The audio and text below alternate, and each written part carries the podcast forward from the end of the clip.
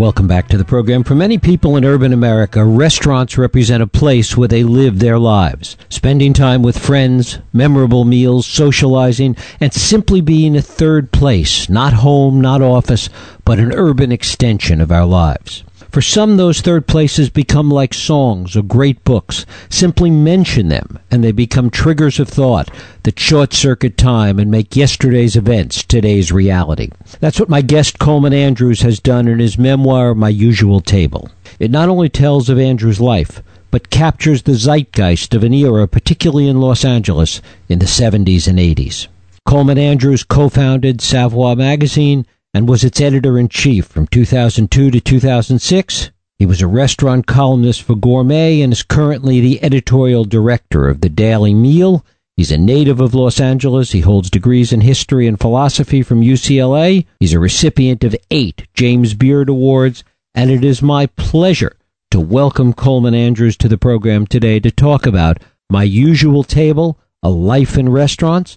Colman Andrews, thanks so much for joining us. I'm glad to be here. Great to have you here. Talk a little bit about the idea of restaurants as being, for so many, an extension of our lives, places where we go, where we hang out, that really become very much a part of, of who we are and how we experience our life in many places. Right, right. Well, I, I mean, as, as, you say, they've, they've been called uh, this idea of having a, a place that's not your home and not your place of work, but it's it's a it's a third place. It's a, a place. Uh, there was a, a book about this uh, called I think the Great Good Place. Uh, for some people, it's a bar. For some people, it's a cafe. I guess if you're in Paris, you'd have your neighborhood cafe. Um, for, for me, it was it was really always restaurants. As I as I as I say in the book, I grew up in restaurants, and I I don't mean by that that my parents were in the restaurant business. My uh, father was a screenwriter for uh, Hollywood studios, and my mother was uh, what they used to call an ingenue.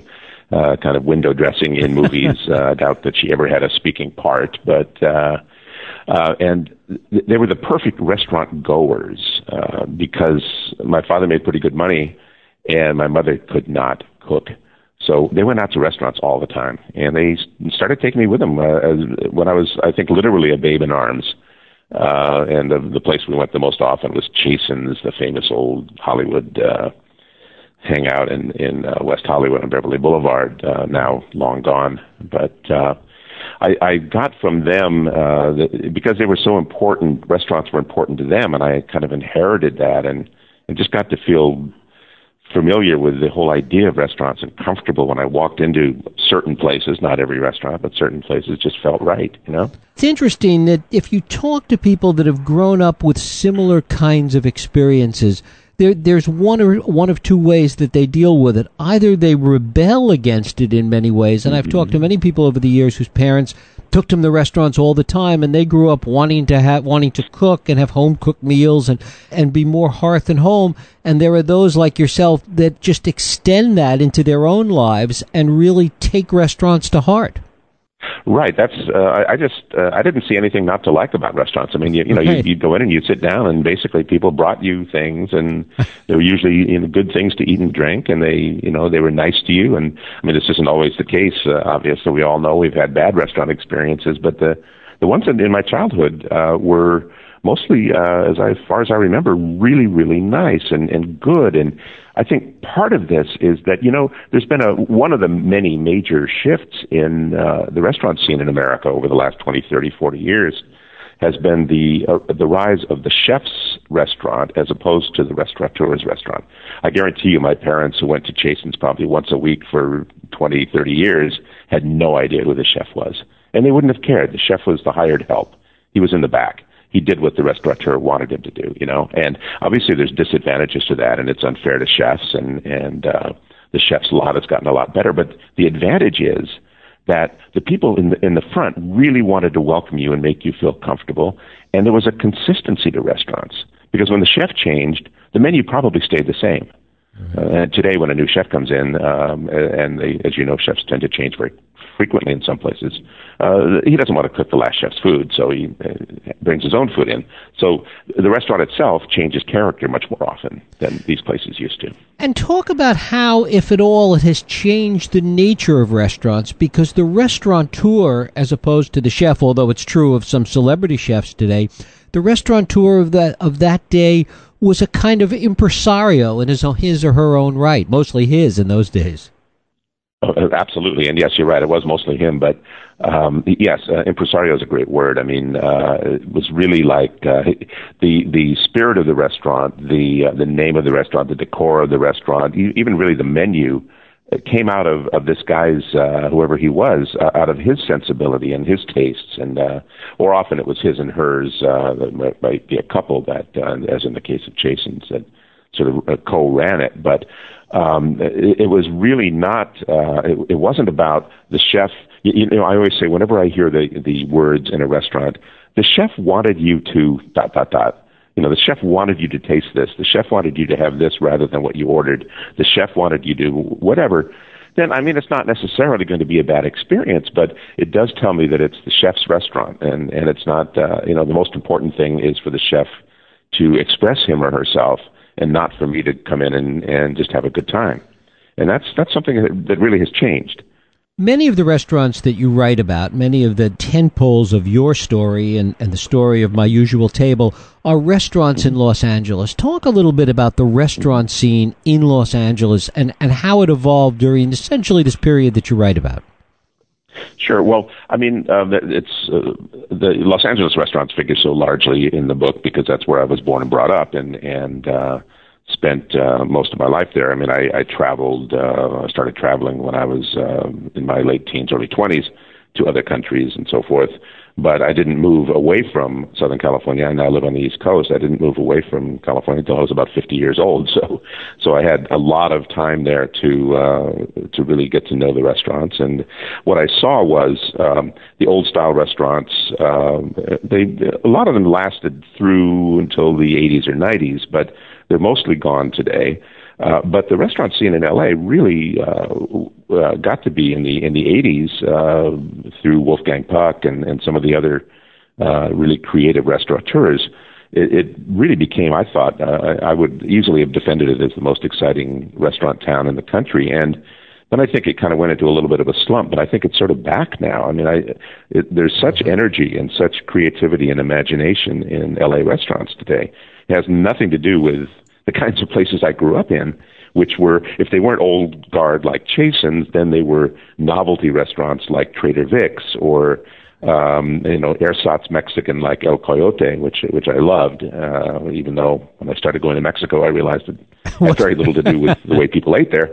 Um, but uh, you know, I, I mean, uh, th- there was always a, a variety. I think LA used to get a bad rap for restaurants, and I think. Uh, th- there were always some good restaurants there, maybe not as many good ones as in New York or San Francisco, but um, there were good places to eat.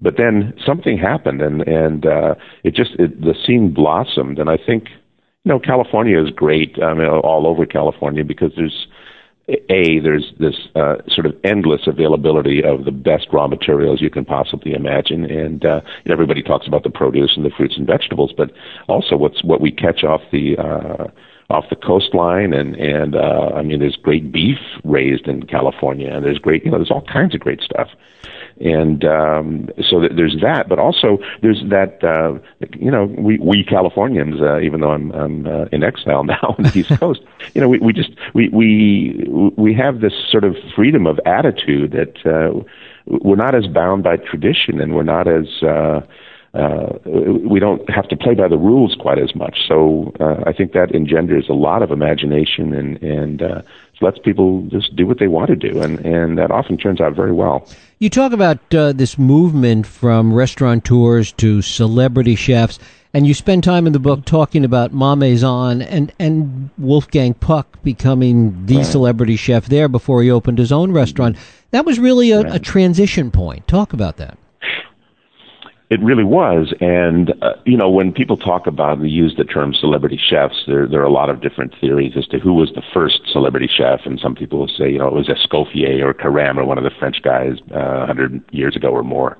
Um, but in, in the modern sense, I really think not in the sense of being a chef's name that other people would recognize, but going beyond that, uh, where the chef's personality really became uh, such a key part, uh, a key selling point I think you could make a case for Wolfgang having been the first celebrity chef. And of course, this came out of the fact that he was uh, serving celebrities. And and uh, I mean, Ma Maison was it was just uh, incredible when you'd walk in there.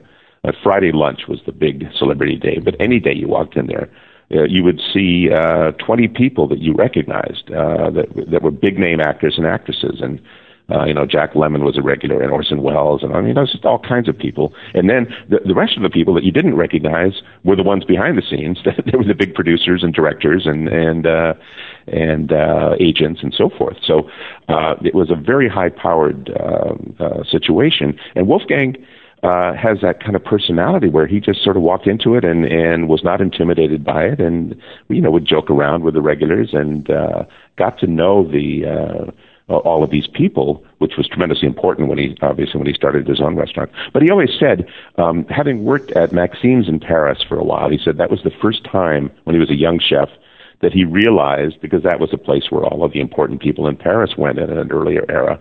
So that was the first time he realized the importance of having a, a celebrated clientele because he said it, it brought in the other people. What impact did it have on restaurateurs? For example, in Ma Maison, the impact that Wolfgang Puck's celebrity had on Patrick Terrail. Right. Well, um, Patrick certainly was a strong personality and uh, and a celebrity restaurateur himself.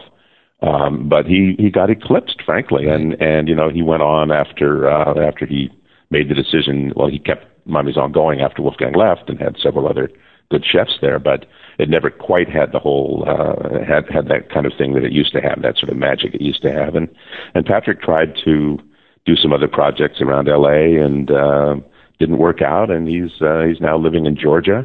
Uh, he has a little cafe there, and he publishes a, a regional magazine, and you know, so he's kind of been eclipsed. Whereas Wolfgang, every time you turn around, he has a new product and a new restaurant, and uh, is doing something else. So uh, it was really like like two people sort of passing each other in different directions in a way.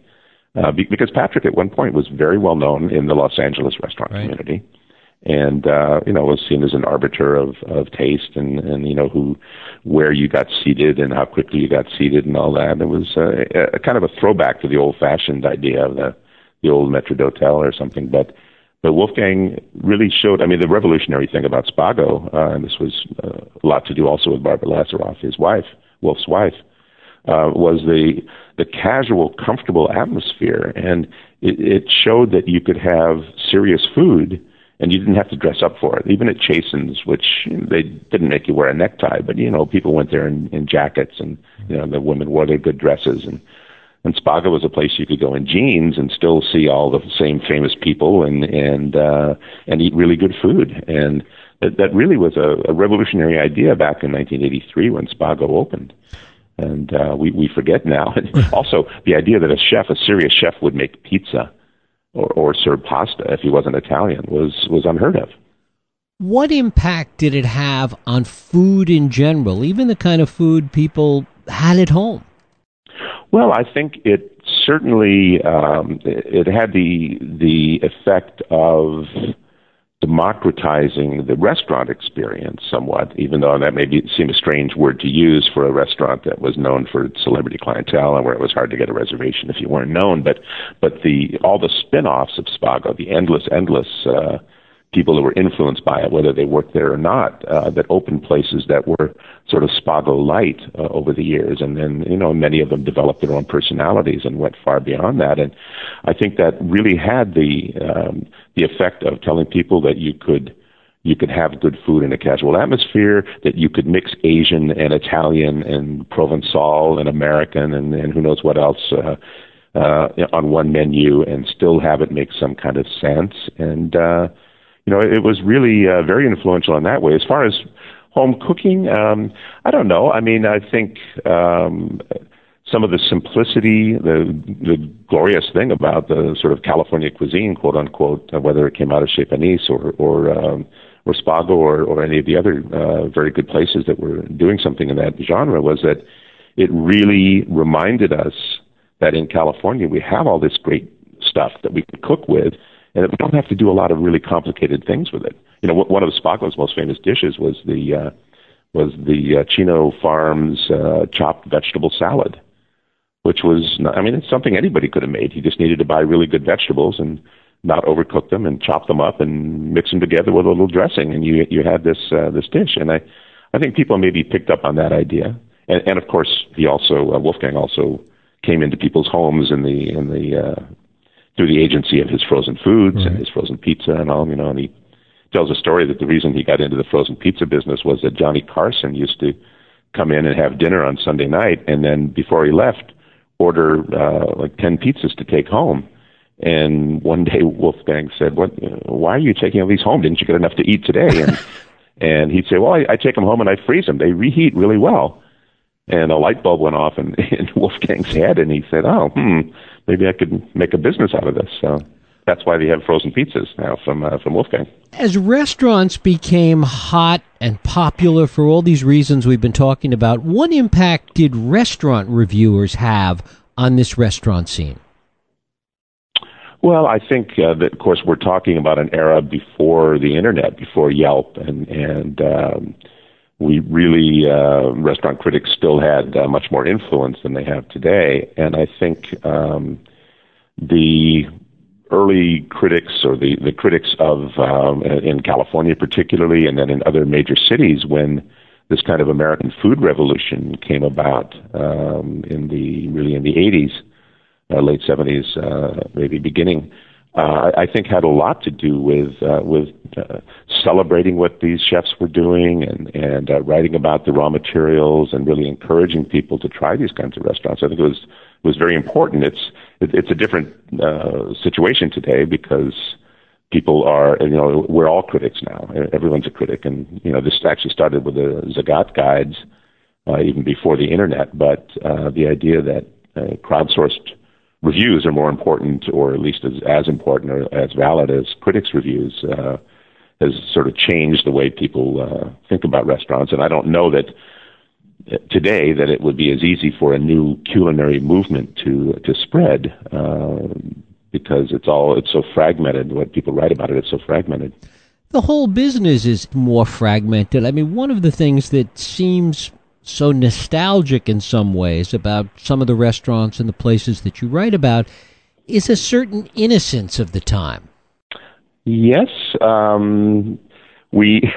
I guess yeah. We we didn't know. Um, I, I almost want to. I have to be careful here because I have a lot of friends who are chefs, but it's like we we didn't uh, we didn't think of chefs as being great artists, uh, rightly or wrongly. Um, we thought of restaurants, as I said earlier, as, as just being places to go and relax and be comfortable, and the shift of the spotlight onto the art that we were uh, we were witnessing. You know, we were we were privileged to enjoy the the art created by this this great artist. And and I you know I certainly believe there are chefs who are great artists and and who deserve that kind of reverence. But um, that's in a way it's kind of beside the point in the restaurant experience, if you know what I mean. As you sort of relive these memories, there's this interesting nexus between the people you were with, the place you were at, the food that you ate and and they all kind of blend together in a certain way with respect to the memory of them. Well, that was the idea of the book. When uh, when a when an editor asked if I'd be interested in writing a memoir, I said, "Well, yeah, yeah, maybe," but I didn't want to just do the well, I was born and then I went here and then I did this and I went to school and I got married and I didn't want to do a, a just like a simple chronological uh, memoir. So it, I started thinking about it and it, it just dawned on me one day that one of the constants in my life had always been restaurants and that when I sat down and started making a list of the places that were most important to me, it, it just worked out very nicely that they seemed to correspond pretty closely to different periods of my life. So that was the the idea of structuring the memoir that way, so that each chapter is a is around a restaurant, and uh, it's not only about the restaurant, obviously, but it's about what was going on in my life away from restaurants too. But uh, it seemed to work out pretty well that way. Do you think that the same things, the same universals, can be said about restaurants today, or is something else fundamentally changed? That somebody living in L.A. or New York or anywhere else, for that matter might be able to write about similar experiences 30 years from now? Boy, I don't know. I think one thing that uh, has changed is that restaurants don't seem to have as long a lifespan.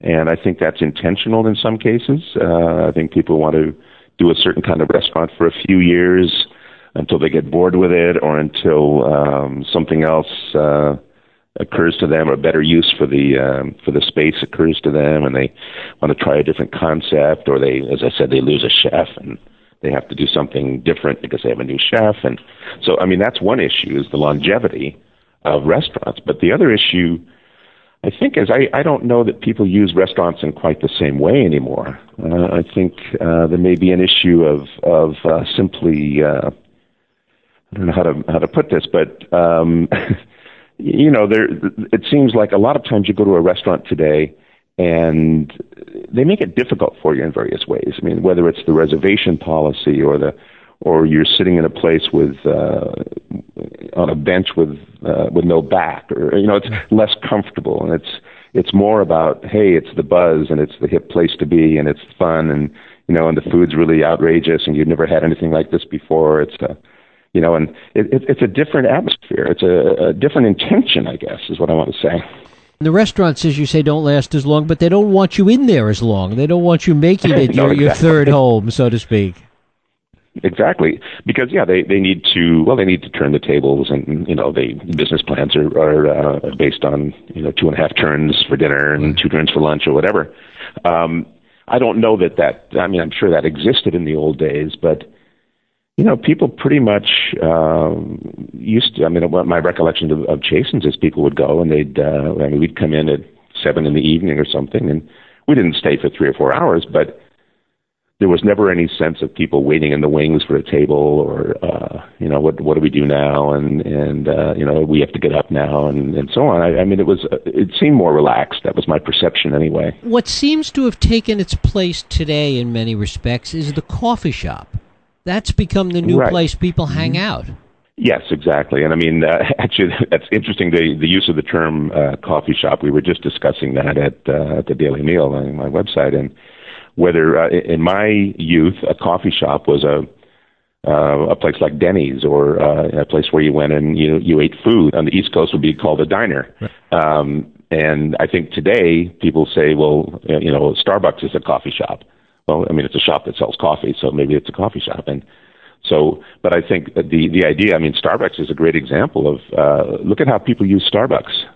Uh, they uh, you see this everywhere. People I mean, a lot of people go in and grab a coffee and leave, but then a lot of people sit there and they they spend the morning there and they, you know, they're it's their uh, office away from home, or they come with their friends, or they come. You see. uh you see moms with their with their kids in strollers uh, gathering, meeting there, and spending two hours there, and just relaxing. And you know, so it's funny. It's it really has. I I didn't necessarily think of it that way before, but it, it really has taken on a little bit of that function that right. that third place function. I'm not sure that we haven't lost something in that, or maybe it's just a kind of false nostalgia we have. Oh, I know. There's you always have to be careful about that. Colman Andrews. His book is My Usual Table: A Life in Restaurants. Colman, I thank you so much for spending time with us today. Well, thanks. It's been great to talk to you. Thank you. We'll take a break. I'll be right back.